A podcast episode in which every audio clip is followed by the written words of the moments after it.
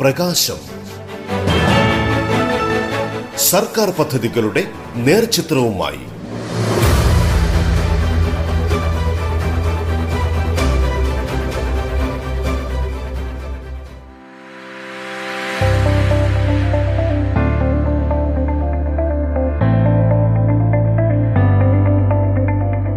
സംസ്ഥാനത്ത് കോവിഡ് വ്യാപനം ഇപ്പോഴും ശക്തമായി തുടരുന്ന സാഹചര്യത്തിൽ നിയന്ത്രണങ്ങൾ പാലിച്ചു തന്നെ നാം മുന്നോട്ടു പോകേണ്ടതുണ്ട്.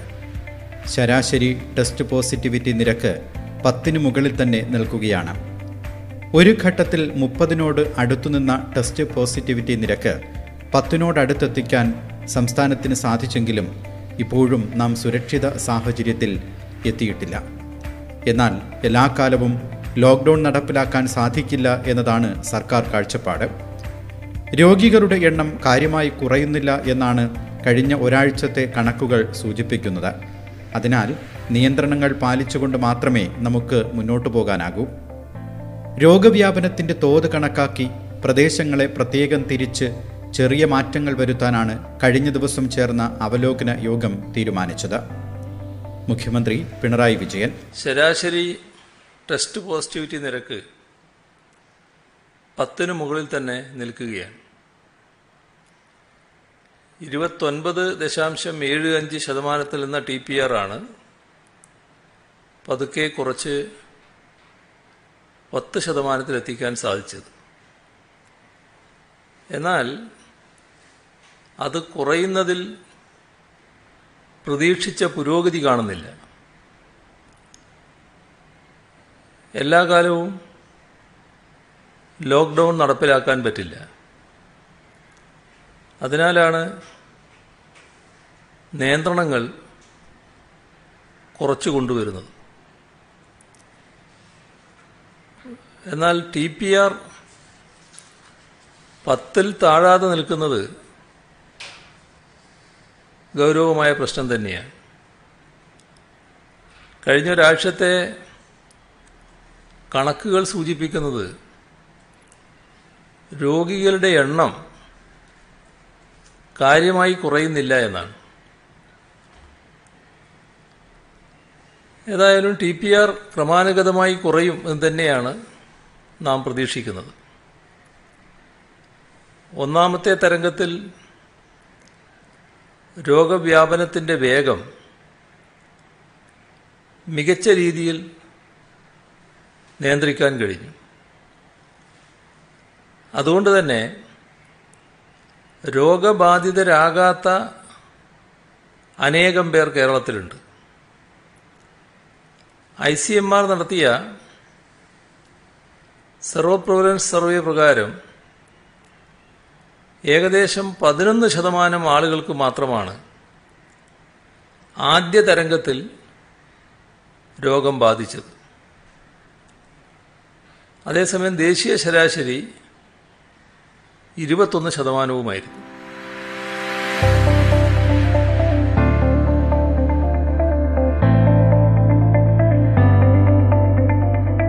അതിവ്യാപനശേഷിയുള്ള ഡെൽറ്റ വകഭേദമാണ് രണ്ടാമത്തെ തരംഗത്തിന്റെ ഭാഗമായി വ്യാപിക്കുന്നത്.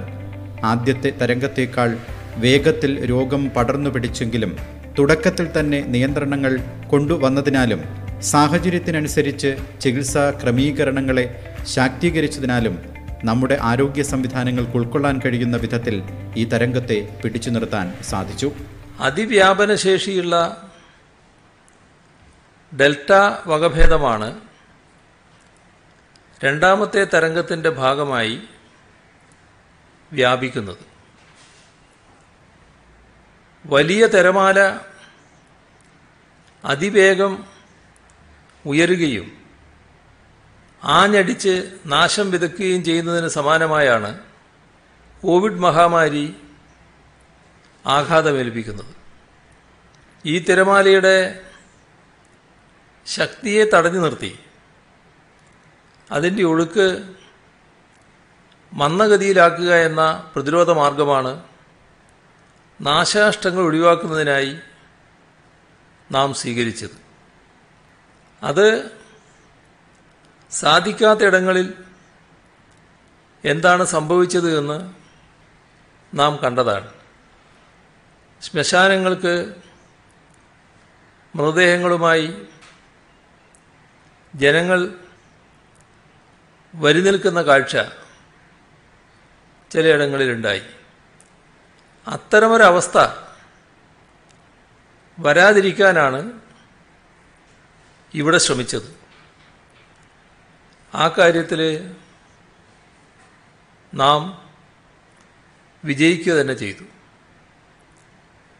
ഒരു തരംഗം പെട്ടെന്നുയർന്ന് നാശം വിതച്ച് പെട്ടെന്ന് താഴ്ന്ന് കടന്നു പോകുന്നതിന് സമാനമല്ല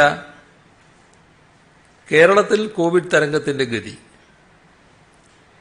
അത് ഇതിനകം വിശദീകരിച്ച കാരണങ്ങൾ കൊണ്ട് തന്നെ പതുക്കെ കുറഞ്ഞ് കുറച്ചുകൂടി സമയമെടുത്താകും അവസാനിക്കുക.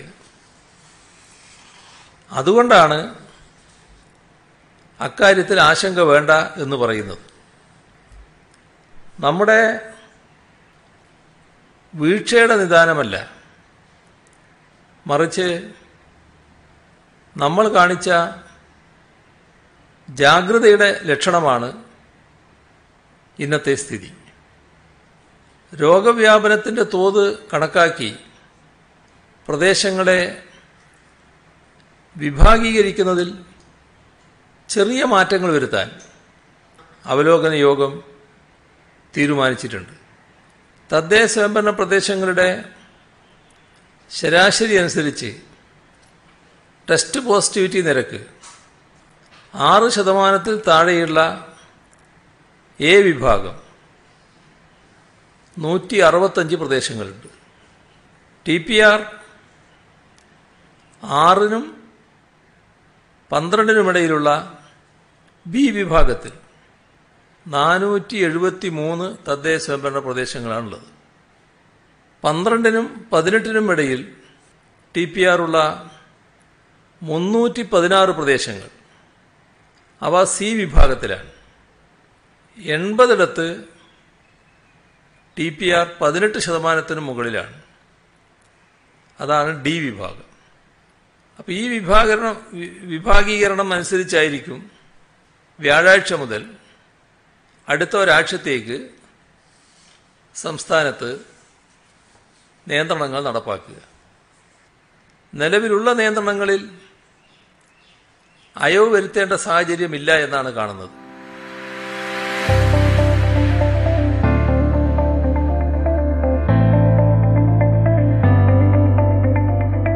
കോവിഡ് നിലനിൽക്കുന്നിടത്തോളം ഒരു പ്രദേശവും വൈറസ് മുക്തമാണെന്ന് കാണരുത് എന്നാണ് മുഖ്യമന്ത്രി ആവർത്തിച്ചോർമ്മിപ്പിക്കുന്നത് മരണസംഖ്യയും ഇപ്പോഴും നൂറിന് മുകളിൽ നിൽക്കുകയാണ്.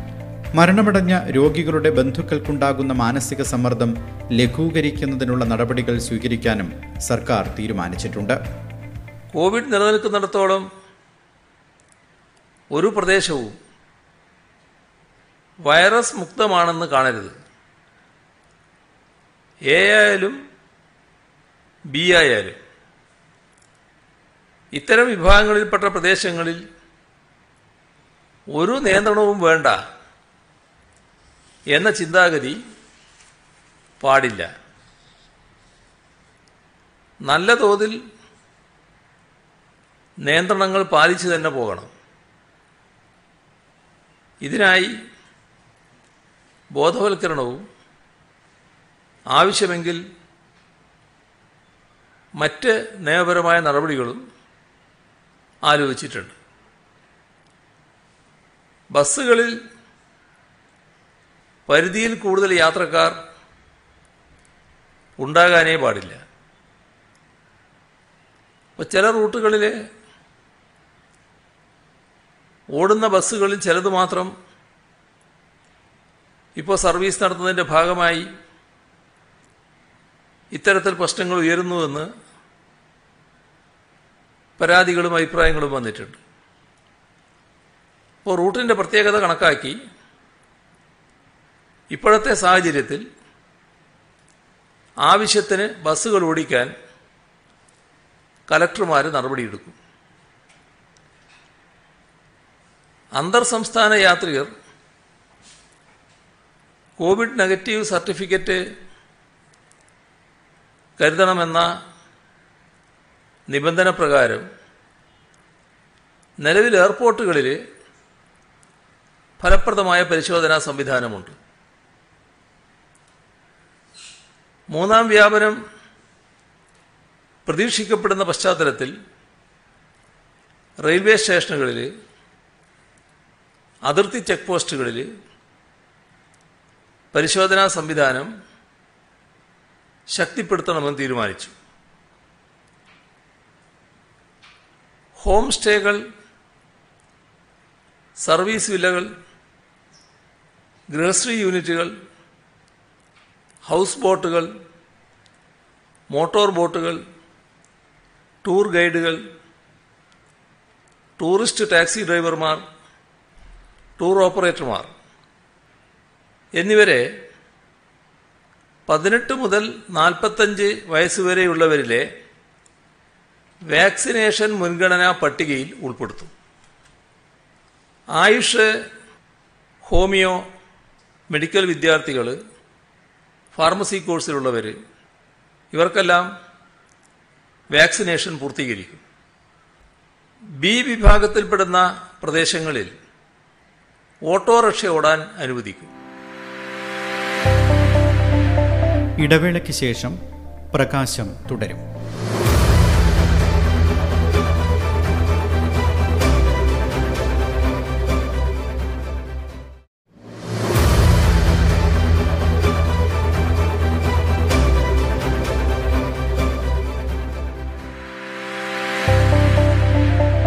പ്രകാശം തുടരുന്നു.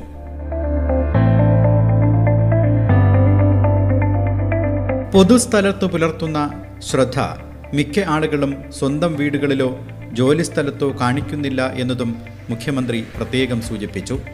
പൊതുസ്ഥലങ്ങളിലേക്കാൾ സ്വകാര്യ സ്ഥലങ്ങളിൽ രോഗം കൂടുതലായി വ്യാപിക്കുന്ന പ്രവണതയാണ് സംസ്ഥാനത്ത് ഇപ്പോൾ കണ്ടുവരുന്നത്. അതിനാൽ ഇക്കാര്യത്തിൽ ഓരോ വ്യക്തിയും പ്രത്യേകം ശ്രദ്ധിക്കേണ്ടതുണ്ട്. കോവിഡ് പ്രതിരോധത്തിൽ വാക്സിന്റെ പ്രാധാന്യം വളരെ വലുതാണ്. എന്നാൽ വാക്സിൻ എടുത്തവരും കോവിഡ് പെരുമാറ്റച്ചട്ടങ്ങൾ പാലിക്കുന്നതിൽ വീഴ്ച വരുത്താതെ നോക്കേണ്ടതുണ്ട്. അതുപോലെ രോഗം വന്നുപോയവരിൽ രോഗം വീണ്ടും പിടിപെടാനുള്ള സാധ്യത നൂറ് ശതമാനവും തള്ളിക്കളയാൻ സാധിക്കില്ല. അതിനാൽ വാക്സിൻ എടുത്തവരും രോഗം വന്നുപോയവരും രോഗവാഹകരാകാതിരിക്കാൻ പ്രത്യേകം ശ്രദ്ധിക്കേണ്ടതുണ്ട്. ഓഫീസുകളും സ്ഥാപനങ്ങളും ഒക്കെ ഇപ്പോൾ തുറന്നിട്ടുണ്ട്. ഈ ഘട്ടത്തിൽ എല്ലാവരും അടിസ്ഥാനപരമായ പ്രതിരോധ മാർഗങ്ങളിൽ ശ്രദ്ധ വെക്കണം. മാസ്ക് ധരിക്കുക ശാരീരിക അകലം പാലിക്കുക ഇതൊക്കെ നിർബന്ധമായിരിക്കണം. ഓഫീസുകളിലും സ്ഥാപനങ്ങളിലുമൊക്കെ മാസ്ക് നിർബന്ധമാകണം. പൊതുസ്ഥലങ്ങളിലേക്കാൾ സ്വകാര്യ സ്ഥലങ്ങളിൽ രോഗം കൂടുതലായി വ്യാപിക്കുന്ന പ്രവണത കണ്ടുവരുന്നുണ്ട്.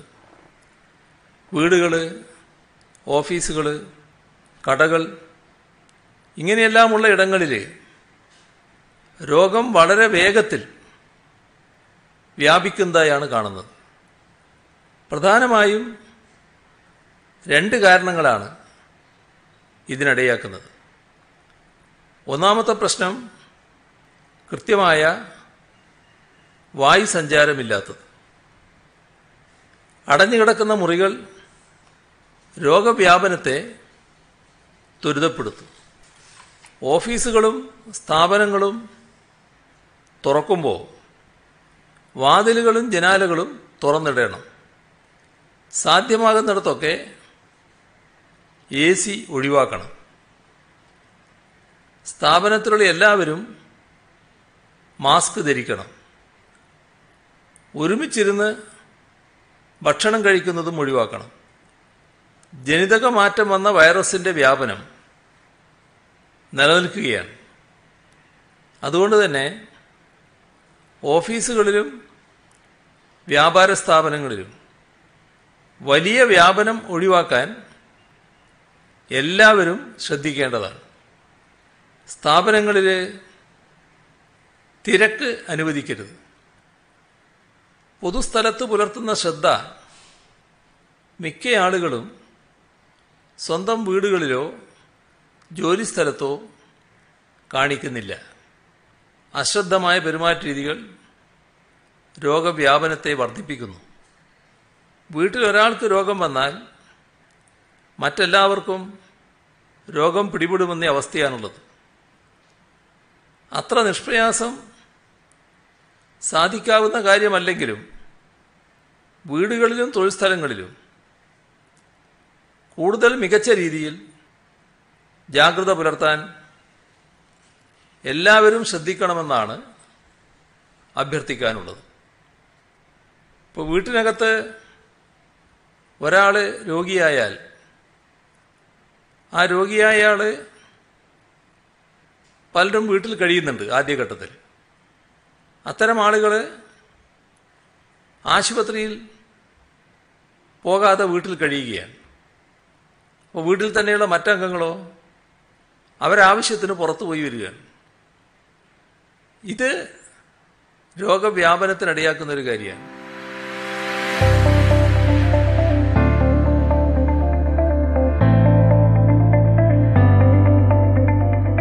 സംസ്ഥാനത്ത് കോവിഡ് നിയന്ത്രണവുമായി ബന്ധപ്പെട്ട് നടന്നുവരുന്ന സൈക്കോ സോഷ്യൽ സപ്പോർട്ടിന്റെ ഭാഗമായി ഇതുവരെ ഒരു കോടിയിലധികം പേർ വിളിച്ചിട്ടുണ്ട്. ഇതിനായി എല്ലാ ജില്ലകളിലുമായി മാനസികാരോഗ്യ പരിപാടിയുടെ കീഴിൽ ആയിരത്തി ഇരുന്നൂറ്റി അറുപത്തിയെട്ട് മാനസികാരോഗ്യ പ്രവർത്തകരെയാണ് സജ്ജമാക്കിയിരിക്കുന്നത്. വീട്ടിലും ആശുപത്രിയിലും നിരീക്ഷണത്തിലും ഐസൊലേഷനിലും കഴിയുന്നവർക്ക് ഉണ്ടായേക്കാവുന്ന മാനസിക ബുദ്ധിമുട്ടുകൾ ഉത്കണ്ഠ ഉറക്കക്കുറവ് തുടങ്ങിയ പ്രശ്നങ്ങളും അവരുടെ ബന്ധുക്കൾക്കുള്ള ആശങ്കയും കണക്കിലെടുത്താണ് മാനസികാരോഗ്യ പ്രവർത്തനങ്ങൾ നടത്തുന്നത്. ആരോഗ്യ വകുപ്പ് വനിതാ ശിശു വികസന വകുപ്പ് എന്നിവരുടെ സഹകരണത്തോടെ മാനസികാരോഗ്യ പരിപാടിയുടെ കീഴിൽ school കൗൺസിലർമാരെയും I C T C adolescent health കൗൺസിലർമാരെയും ഉൾപ്പെടുത്തിയാണ് മാനസികാരോഗ്യ സാമൂഹ്യ പ്രശ്നങ്ങൾ കണ്ടെത്തി പരിഹരിച്ചു വരുന്നത്. ഐസൊലേഷനിലുള്ള ഓരോരുത്തരുമായും മാനസികാരോഗ്യ പ്രവർത്തകർ ബന്ധപ്പെടുന്നുണ്ട്. എന്തെങ്കിലും ബുദ്ധിമുട്ടുള്ളവർ പരിഹാരമാർഗങ്ങളും ചികിത്സയും വിദഗ്ധർ അവർക്ക് നൽകുന്നുമുണ്ട്. കുടുംബാംഗങ്ങൾക്കും ആവശ്യമെങ്കിൽ കൗൺസിലിംഗ് നൽകും. അവർക്ക് തിരിച്ചു ബന്ധപ്പെടാൻ ഹെൽപ്പ് ലൈൻ നമ്പർ നൽകുന്നുമുണ്ട്.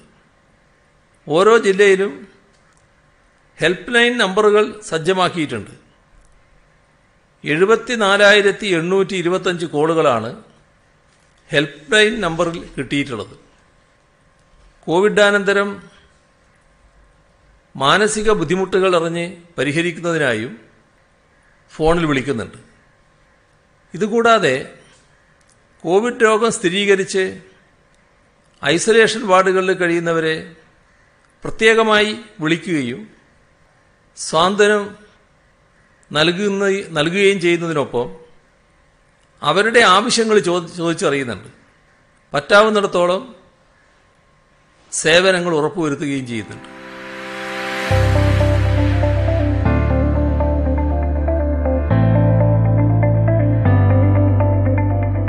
കോവിഡ് വ്യാപനം ഇപ്പോഴും ശക്തമായി നിൽക്കുന്ന ഇക്കാലത്ത് സർക്കാർ നിർദ്ദേശിക്കുന്ന മാനദണ്ഡങ്ങൾ കൃത്യമായി പാലിക്കുകയാണ് വേണ്ടത്.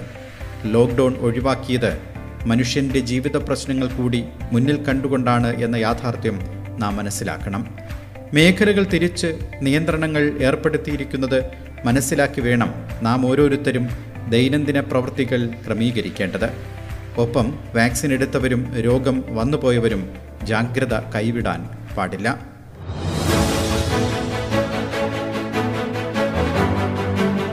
പ്രകാശം. സർക്കാർ പദ്ധതികളുടെ നേർചിത്രവുമായി